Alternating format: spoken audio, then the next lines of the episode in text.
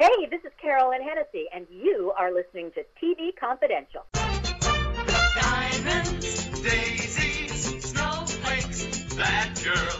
Ed Robertson along for guest David Hofstede. David's latest book, When Television Brought Us Together, provides a fresh look at Father Knows Best, The Brady Bunch, That Girl, The Andy Griffith Show, and other favorite TV shows from the 50s, 60s, and 70s, while also asking whether the values reflected by these shows still apply in our ever changing world today. When Television Brought Us Together, available right now through our friends at Black Pawn Press. And speaking of that girl, before we went to break, we were talking about the final season of That Girl and why the series ended with Anne Marie and Don Hollinger engaged but not married. And the reason for that was revealed on one of the commentary tracks for the That Girl DVDs, where Marlo Thomas had said she was not going to participate in that episode. The network wanted Anne and Don to get married as well, but she thought that was a limiting in the sense that it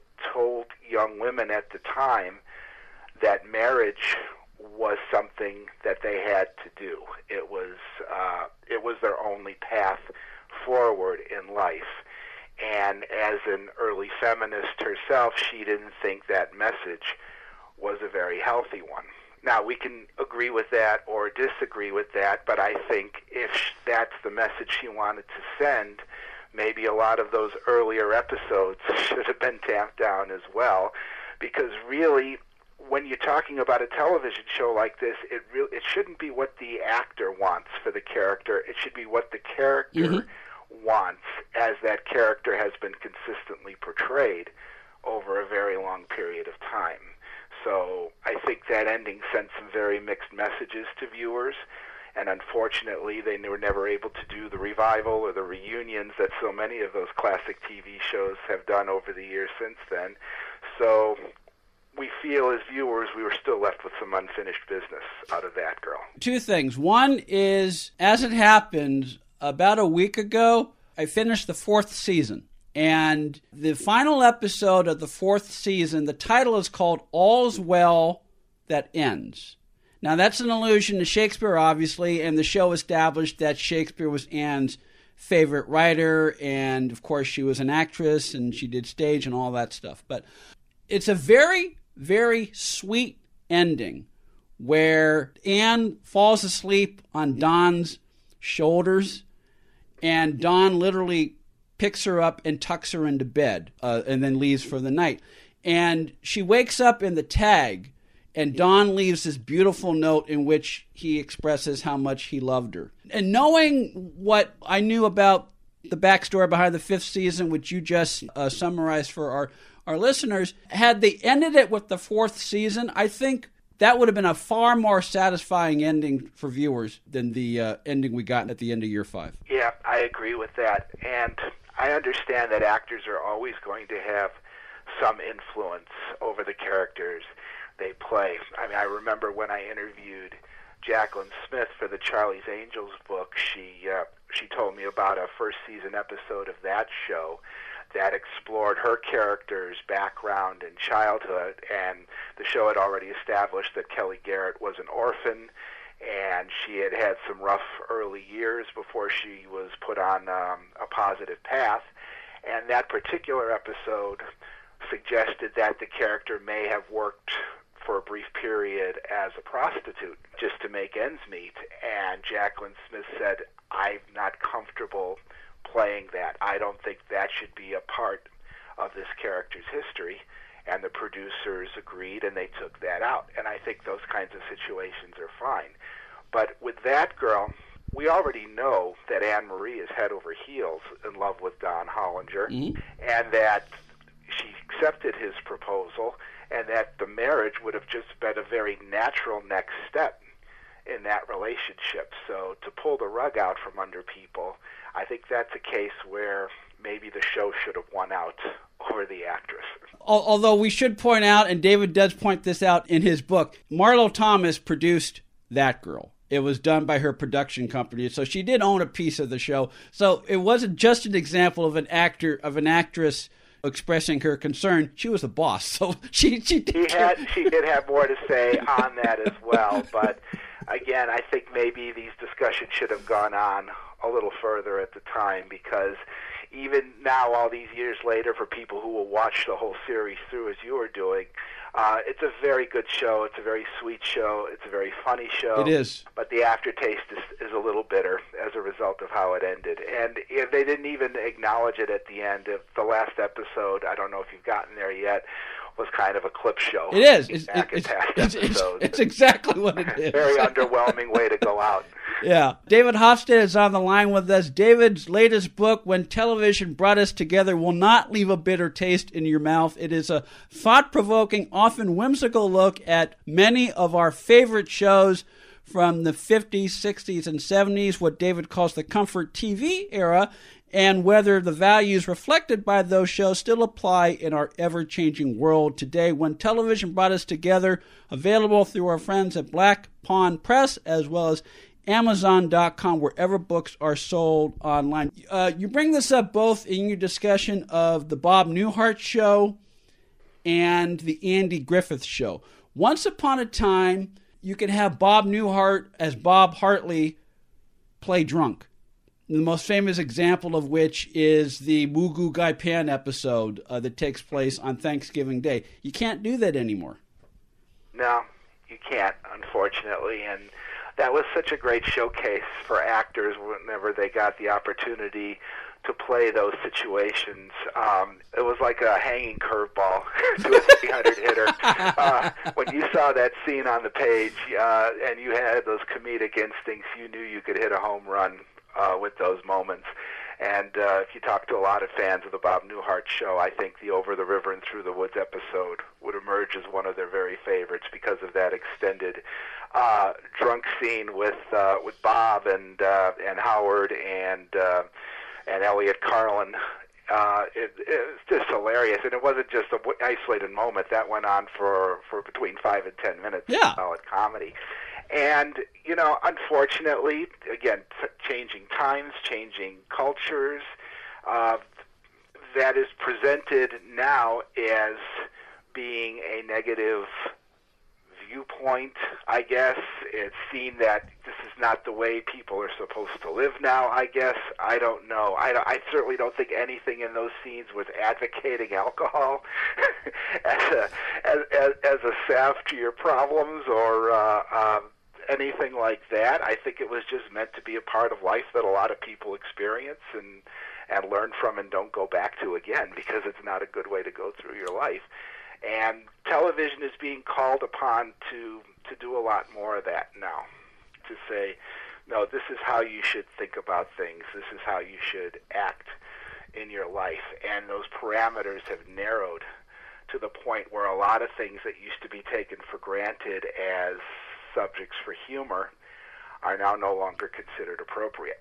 In fact, we're seeing that in the way a lot of these shows are being broadcast on stations like MeTV, where they are cutting Yeah.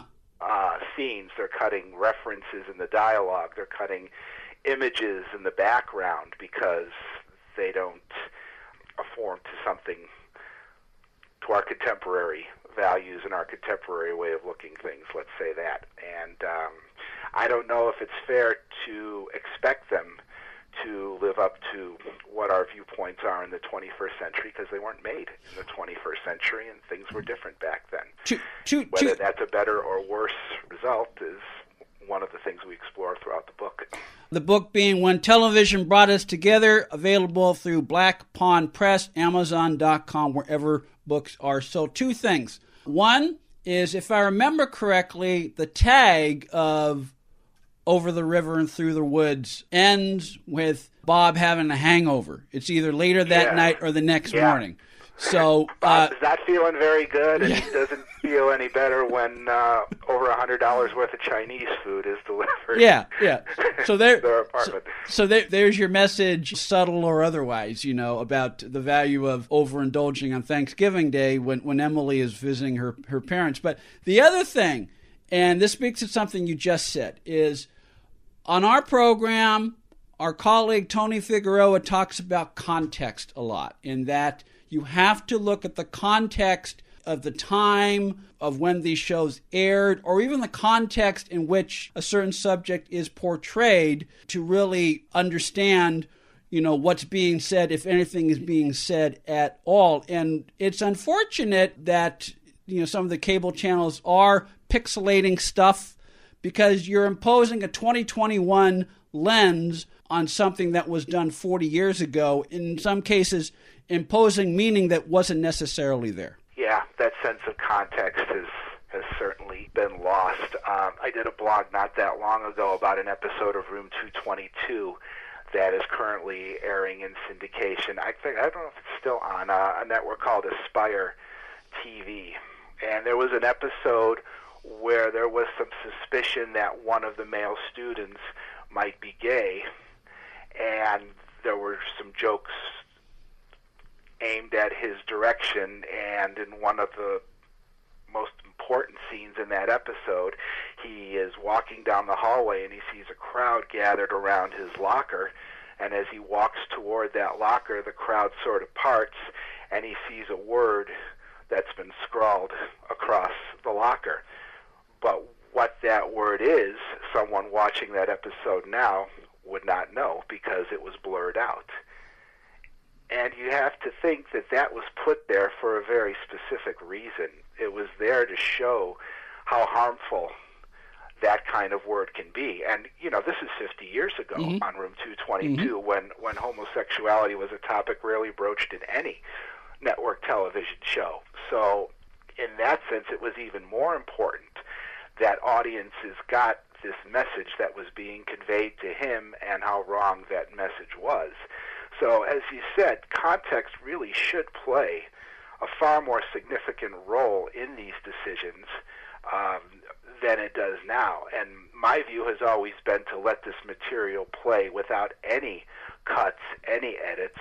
And if you have to, put a disclaimer at the beginning of the episode saying some material may be inappropriate for younger or more sensitive viewers, and then leave it at that. You know, let the viewer decide whether they want to watch it or not instead of the network or the uh, station making those decisions for them. David Hofstede's latest book, When Television Brought Us Together, available through blackpawnpress.com as well as amazon.com, wherever fine books are available online. David Hofstede, also the publisher of Comfort TV, excellent blog about many of our favorite shows from the 50s, 60s, early 1970s, the Comfort TV era. ComfortTV.blogspot.com. Stay with us, folks. We'll be right back. What to you are some of the ex- best examples of shows that embody the values uh, that you discuss in your book, David? Well, as I said earlier, I think the shows that resonate with us most are the shows that we discover in childhood. So while I wouldn't say it was ever the best written or the most award winning show, uh, The Brady Bunch still kind of holds that place uh, in my heart. I remember watching first run episodes of that when I was five, six, and seven years old. And then after it left prime time, it went immediately into syndication, and it played throughout the country in those three o'clock, three thirty time slots. So right when you got home from school, you were able to watch it again. And over the years, those characters just sort of crept into your bloodstream. You know, you you knew them so well. You knew them better than some members of your own family. And there was just a wonderful ordinariness about that show yes, the family did come together in a unique way. We're a widower with three kids, Mary's a widow with three kids, but that was not something that was brought up much.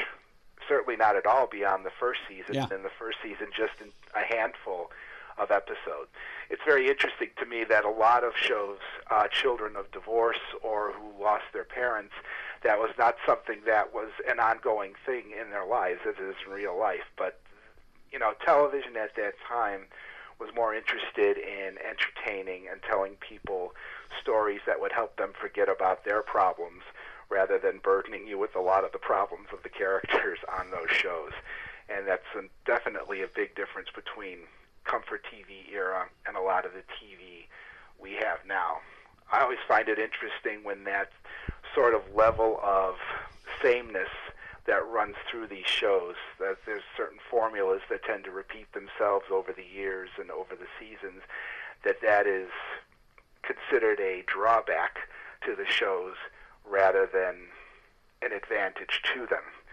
If that makes any sense. um, yeah, I mean, I think if you have to shock your audience to get their attention, maybe you didn't have that much to say Yeah. in the first place. You know, um, uh, there's an interesting comparison here. Um, if you know the show Veronica Mars, which was very popular for the three seasons that was on, has been brought back as a feature film, and then was most recently brought back in another limited series.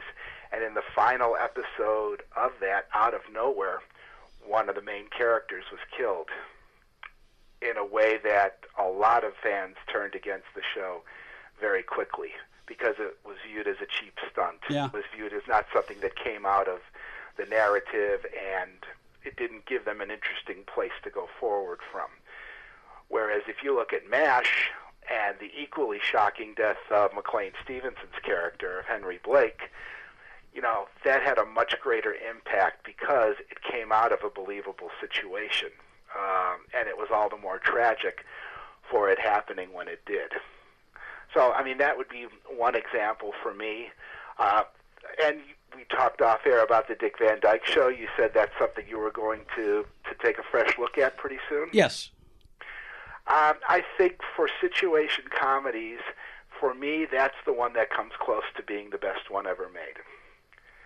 It was an accomplished workplace comedy with the cast that you had at the offices of the Alan Brady Show. It was an accomplished home life and family life comedy with Dick Van Dyke and Mary Tyler Moore as a, a wonderfully engaging couple. It presented a, a positive view of the suburbs, which has since come under fire as being boring and bland uh, a lifestyle because you don't live in the big city. Uh, who wouldn't want to live in those suburbs where with the dinner parties that the Petries threw and the entertainment that they had um, on, in their living room? You know, somehow they always were able to dig up a band. Well, well, Gladys Oh. Gladys Kravitz would say that uh, Morning Morning Glory Circle was a pretty happening place on Bewitched. Yeah, yeah, it was. But um, of course, they had some advantages that the Petries did. That is correct. That is correct. How quickly they were able to to dig up all the trappings of a great party. But yeah, the Dick Van Dyke Show to me is has always been sort of the the hallmark of what a great situation comedy should be, from from the writing to the performances to the cleverness of the stories. Um, that's the uh, that's top drawer for me. We've But I uh, think as a writer, there there was a little bit of a, a connection there as well because Rob Petrie wrote for a television show, and it explores some of the ways that um, and some of the frustrations that come with that particular territory.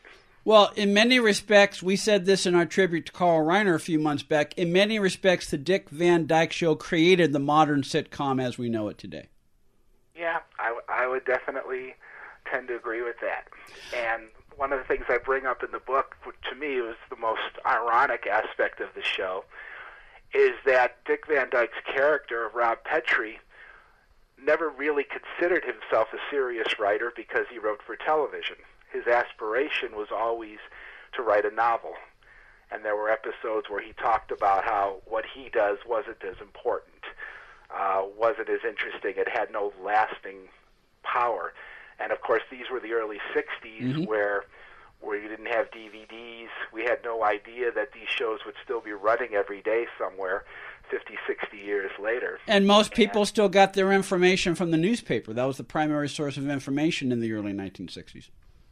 Exactly. So, I mean, when we look back on that now, I mean, you could say that Carl Reiner had an impact on our culture through his writing of television more than what 95% of novelists? Maybe 98% of novelists had because uh, I mean there were no books that were read by the majority of people in the country really uh, whereas television of course it was in every home and everybody was watching those shows. We were all watching them together. David Ho- David Hofstede's latest book, When Television Brought Us Together, available through BlackPawnPress.com, Amazon.com, other online retailers. David's blog, Comfort TV, ComfortTV.blogspot.com. David Hofstede, always a pleasure to talk to you. I look forward to our next conversation soon.